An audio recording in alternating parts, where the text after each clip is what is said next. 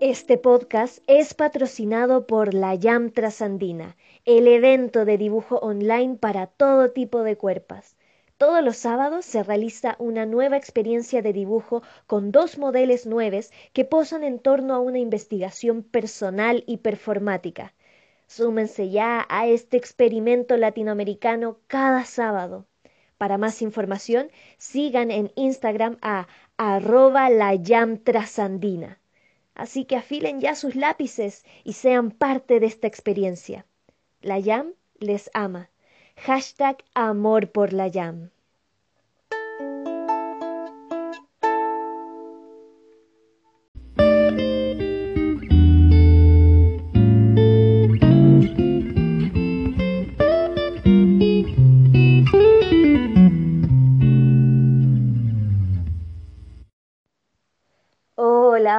A todos mis chiquis maravillosos. Sean muy bienvenidos al podcast de las experiencias anoréxicas de la flaca.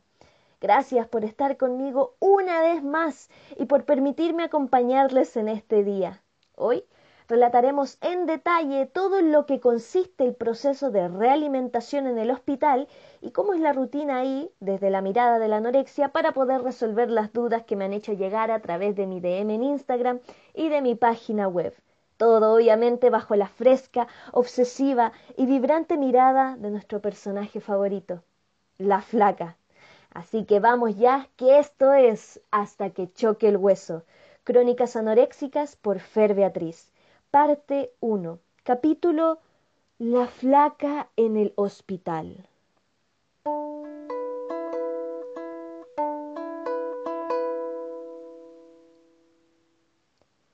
Todos los días, a las 6 a.m. de la mañana, entra a la habitación de la flaca la enfermera del turno de la noche para sacarle una muestra de sangre y así poder seguir chequeando cómo va respondiendo su cuerpo y sus órganos a la realimentación.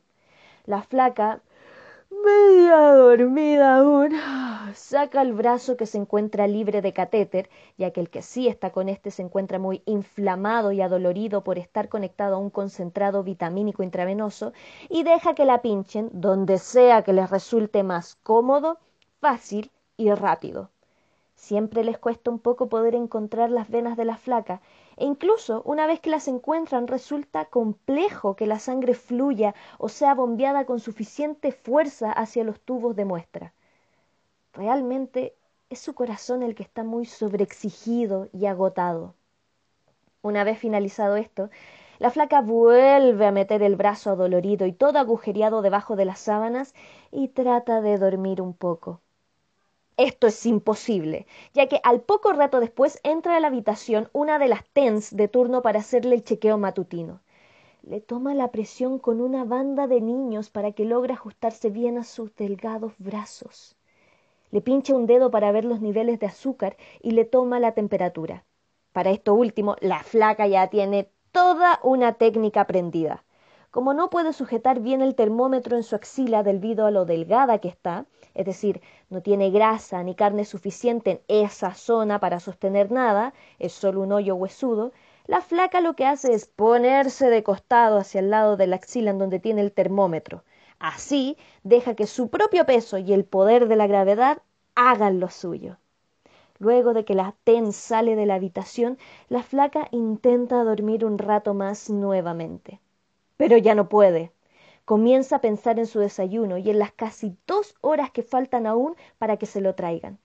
Las horas que hay entre la última comida del día anterior y la primera del día siguiente que tiene la flaca son muchas y muy largas, así que es natural que apenas se despierte sienta hambre y, por qué no, un poco de ansiedad.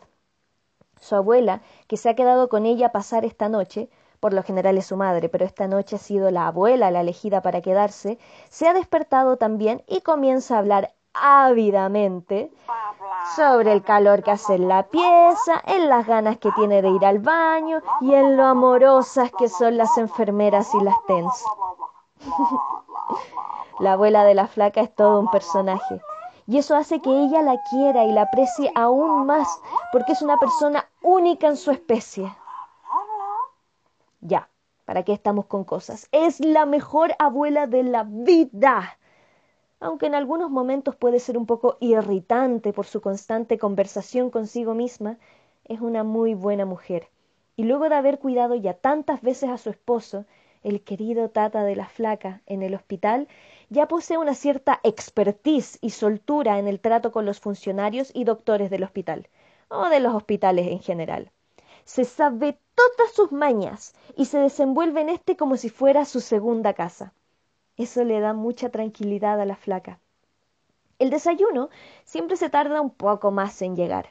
Debería estar a las 8.30 m, pero siempre llega tipo 8.35, 8.40. Esos minutos de más estresan a la flaca ya que es muy preocupada con cumplir sus horarios con exactitud, considerando además que el fármaco, clotiazepam, ansiolítico que le ayuda a poder enfrentarse con más tranquilidad a los alimentos, debe tomarse media hora antes de cada comida y a ella le carga pasarse de ese rango de tiempo. El desayuno, al llegar, es maravilloso. La flaca hace tanto tiempo que no come comida real ni alimentos que la satisfagan que, a pesar de que la comida de hospital es desabrida y de que no tienen muchas opciones de tipos de alimentos, se siente profundamente agradecida y reconfortada cuando ésta llega aunque muchas veces ella trate de ocultarlo. Come con lentitud porque se cansa. Su corazón y su respiración se ven exigidas al realizar esta actividad. Los doctores dicen que es normal sentir ese agotamiento durante el inicio de este proceso de alimentación. Su cuerpo se está readecuando a la actividad de comer. Pero a pesar de este cansancio, come alegre y con ganas de comer. Incluso hasta hay veces en que queda con hambre. Qué extraño es para ella el volver a reencontrarse con esa sensación. Su desayuno se compone de dos triángulos de pan blanco, alimento al cual la flaca le tenía pavor antes de internarse, pero que aquí en el hospital ha debido hacerse a la idea de simplemente comérselo, una porción de quesillo, un potecito pequeño de mermelada, una taza de leche con té y un yogur. Lo disfruta con lentitud mientras mira la televisión junto a su abuela, quien ya ha ido a buscar su propio desayuno para poder acompañar a su nieta a comer. La flaca goza de comer acompañada de alguien o incluso de saber que hay alguien más comiendo con ella. No entiende bien el por qué eso la tranquiliza. Terminado el desayuno, se dispone a ducharse, pero antes trata de ir al baño. Y con eso me refiero a que sí, trata de hacer del número dos. Y como ya hemos visto en aventuras pasadas, este es un gran obstáculo en su día. Por alguna razón que no entiende, y considerando toda la comida que está ingiriendo en el hospital, no puede ir al baño. Es como si su intestino estuviera dormido y no quisiera moverse para no gastar nada de lo que consume. Por lo menos así lo imagina ella. Hoy tampoco ha podido obrar, como bien dice su abuela. Las duchas son incómodas, pero reconfortantes incómodas porque debe hacerlo con la ayuda de su abuela o de una enfermera, ya que sus brazos están inflamados por tantos pinchazos, los cuales, junto al catéter, hacen que le duelan mucho, y reconfortantes porque le sirve para sacarse la embriaguez de las sábanas y de la camilla donde duerme. Luego, tiene un tiempo libre antes de su siguiente colación, así que conversa un rato con su abuela de cualquier cosa o banalidad de la vida. Mi niña, yo voy a reclamar porque no puede ser que le tengan la ventilación aquí encima de la camilla, pues me imagino si después se nos enferma. No, yo voy a hablar con las enfermeras porque acá las enfermeras son tan amorosas, oye, te han atendido tan bien. Yo creo que les voy a hacer un regalito cuando esto ya nos vayamos de acá, les voy a hacer un regalito. Como la hija de la Miriam, pues, ¿te acordáis la Miriam? Sí, pues mi amiga la Miriam, pues, sí, pues, sí, pues esa Miriam, pues la que tiene, la del puesto de la feria, esa Miriam, que su hija es enfermera, pues, y su hija siempre llega con cualquier cachá de regalos que le hace la gente, que la gente está bien agradecida. Entonces yo le voy a hacer un regalito porque imagínate que la otra vez la niña llegó con un guatero semilla y claro, rico, y la Miriam ahí aprovechando también, pues porque hay su guaterito semilla, porque es que la vida en la feria es tan sacrificada, pero ella con mucho esfuerzo logró sacar a su hija adelante, sí, pues la Miriam. Tienen su rato de small talk. La flaca disfruta mucho de pasar tiempo con su abuela. Ya dije que es la mejor abuela de la vida, porque bueno, lo es. Es muy chistosa además, pero no porque se tire muchos chistes, sino porque su forma de ser es muy particular y única. Al poco rato pasa el equipo de médicos internistas a chequear cómo se encuentra la flaca hoy y cómo va avanzando en su tratamiento. Todos los doctores son jóvenes. Y aunque la flaca está enferma y sienta su cuerpo cansado y dañado, no deja de escapar esta oportunidad y no escatima en coquetería. Oye, si ya estoy aquí, en algo me tengo que entretener, dice constantemente a su abuela y a quienes la visitan. Hay un doctor en particular del sector de Lautín, unidad de tratamientos intermedios, sector al que la derivan una vez que los médicos deciden que es lo mejor para tenerla más controlada debido a la severidad de su desnutrición, que le gusta mucho. Todos se ríen cuando él entra porque la flaca, sin ningún escrúpulo, le habla y se deja revisar cómodamente por él. Incluso le dice que es actriz y trata constantemente de mirarle a los ojos. O sea, no voy a mentir, está muy bueno ese doctor. Y en mirar no hay pecado. Y si salgo con Mario de acá, no estaría mal, les dice a todos. Una vez que los doctores se van, llega la colación de media mañana, que por lo general es una fruta, y al poco tiempo de terminársela entra en la habitación el otro equipo de doctores, el de nutrición, para hacerle también un chequeo de su tratamiento.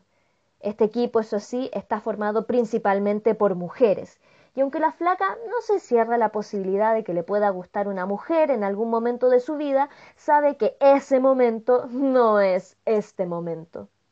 Hablan un poco de las calorías que va consumiendo por día y cómo las va recibiendo su cuerpo.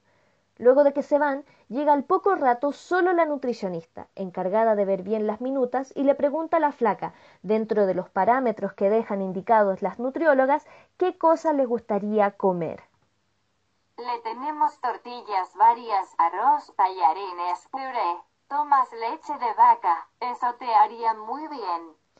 Ella ya sabe que la flaca es vegetariana, así que respeta esa decisión y le pregunta si no tiene problemas con las comidas opcionales, que son principalmente tortillas de distintos tipos, para adquirir la proteína que necesita. Entre medio de todo ese ajetreo llegan las TENS y las enfermeras de turno, las cuales se presentan y se disponen a chequear nuevamente a la flaca para ver que todos sus signos vitales se encuentren bien y estables. Hola, soy la TENS. Sí, hola, yo soy la enfermera y juntas te atenderemos. Hola, hola, Hola, sí. hola, Ah, hola, hello, sí. hola, Bueno. mochi mochi, hola. O- Hola, ok. ¿En qué estaba? Bueno, esto lo van haciendo cada dos horas. La flaca, además del catéter que tiene enchufado a su brazo, por donde le inyectan un denso complejo vitamínico, está conectada a unos dispositivos, que no tiene la menor idea de cómo se llaman, que van en su pecho para seguir la actividad de su corazón. Debido a esto, siempre es un poco incómodo cuando llegan a revisarla. Más tarde llega el almuerzo. A la flaca ya le han dado media hora antes su clotiazepam y se dispone a disfrutar sus alimentos. Por lo general es arroz o fideos o papas con una tortilla de acelgas o zanahoria con un poco de ensalada y fruta de postre. Como ya dije, la comida no es la mejor que haya comido, pero la flaca, a causa de su hambre, la que podríamos denominar como ancestral, por pasar tanto tiempo sin comer de manera apropiada, prácticamente comía aire la mayor parte del día, la disfruta a concho y siente un profundo agradecimiento a través de su cuerpo por poder tener la posibilidad de comer comida de manera más recurrente y rutinaria sin pasar tanta hambre entre una y otra. Una vez terminado el almuerzo, la flaca alcanza a reposar solo unos minutos antes de que pasen, esta vez, el equipo de psiquiatría, quienes también le hacen un chequeo para saber cómo está. Aquí, por lo general, tienden a demorarse un poco más porque hablan en privado con la flaca para que ésta les cuente cómo se ha estado sintiendo en este proceso y cómo ha estado recibiendo mental y emocionalmente el tratamiento. Luego salen a hablar con los padres de la flaca, los que han llegado tipo hora de almuerzo para hacerle compañía y darle un relevo a la abuela para comentar su opinión médica respecto a su caso.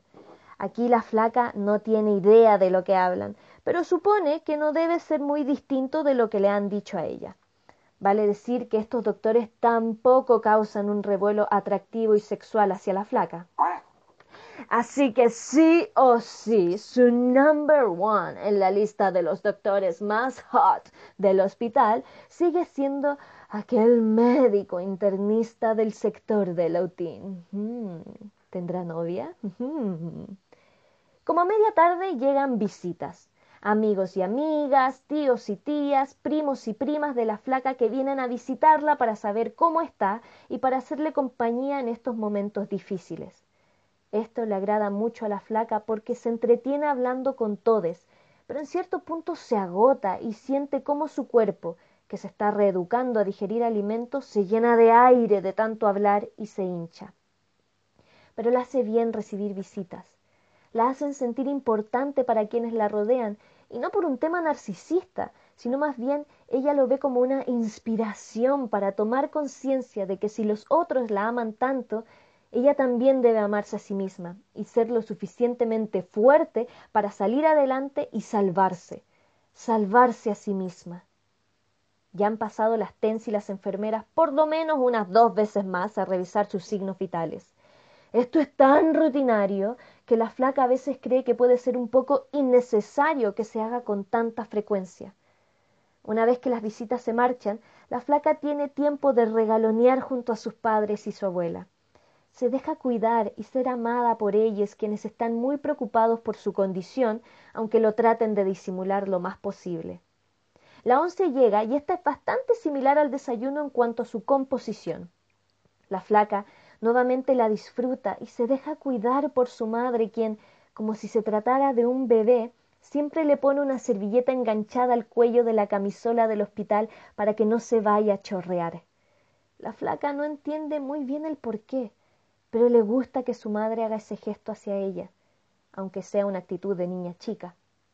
Muy seguida de la once viene una pequeña colación antes de la cena que corresponde a un postre de leche, que, a diferencia de las otras comidas del hospital, sí son muy ricos. Luego la flaca se levanta al baño para poder hacer del número uno, y nuevamente debe hacerlo con ayuda de su madre o de su abuela quienes le desconectan todas las cosas que tiene en su pecho y le ayudan a llevar el aparato que dispensa el complejo vitamínico a través del catéter hacia el baño. Con dificultad la flaca se sienta y luego trata de secarse y lavarse las manos lo mejor que puede. Antes de la cena pasa la kinesióloga que le realiza unos ejercicios en la cama para evitar que se le formen escaras o trombos en el cuerpo de la flaca debido al reposo. También, por lo general, la sacan a caminar un par de vueltas por el pasillo de afuera de su habitación. Es ahí cuando la flaca se da cuenta qué tan cansado y dañado está su cuerpo, ya que con un movimiento tan diminuto y tranquilo como caminar lentamente, queda exhausta. La cena llega al poco rato y esta consiste básicamente de lo mismo del almuerzo. Lo entretenido de este momento es que junto a su madre quien ya ha relevado a su abuela para pasar la noche en el hospital, ven un capítulo de la teleserie Isla Paraíso. La flaca hace muchos años que no ve ni se interesa por las teleseries de canales nacionales, pero en estas circunstancias la está disfrutando mucho, no por la trama en sí, sino que porque la ve junto a su madre. Es como una actividad que hacen juntas, y ha pasado tanto tiempo desde que eso no era posible que la flaca siente un goce infinito de poder realizar esta ahora junto a su madre. Luego de un par de chequeos más realizados por las TENS y las enfermeras, ahora de parte de las del turno de la noche, viene la última colación de la flaca que corresponde a un yogur. Terminado este, la flaca va una vez más al baño a ser del número uno, ya que a estas alturas de la jornada ni intenta ser del número dos, se da simplemente por vencida, y se dispone a dormir. Su madre la ropa lo que más puede, ya que la flaca es muy friolenta y le ayuda a acomodar bien su brazo conectado con el catéter para que no le duela ni le pase a rozar con las sábanas. La besa en la frente.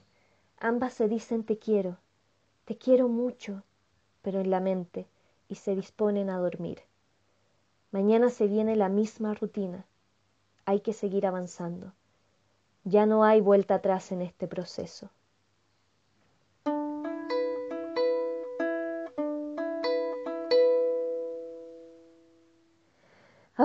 Y así damos por finalizado el capítulo de hoy, mis chiquis. Gracias, gracias por estar conmigo a través de esta experiencia. Si les gustó, recuerden que pueden dejarme sus comentarios, pensamientos y reflexiones por DM en mi Instagram, arroba la general Cancino, recuerden ahí siempre seguirme, o a través de mi página web con los escritos originales en Webno. Recuerden que pueden encontrar el link de esta página en la descripción de esta misma publicación o en mi biografía de Instagram.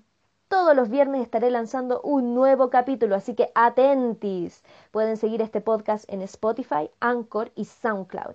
La colaboración vocal de este capítulo es de la seca actriz Constanza González. Síganla en arroba canarito con 2N en Instagram. Y eso sería todo por hoy. Un abrazo con lisoform para todos ustedes, mis babies. Y recuerden siempre darse amor a ustedes mismos. Yo les amo. Bye.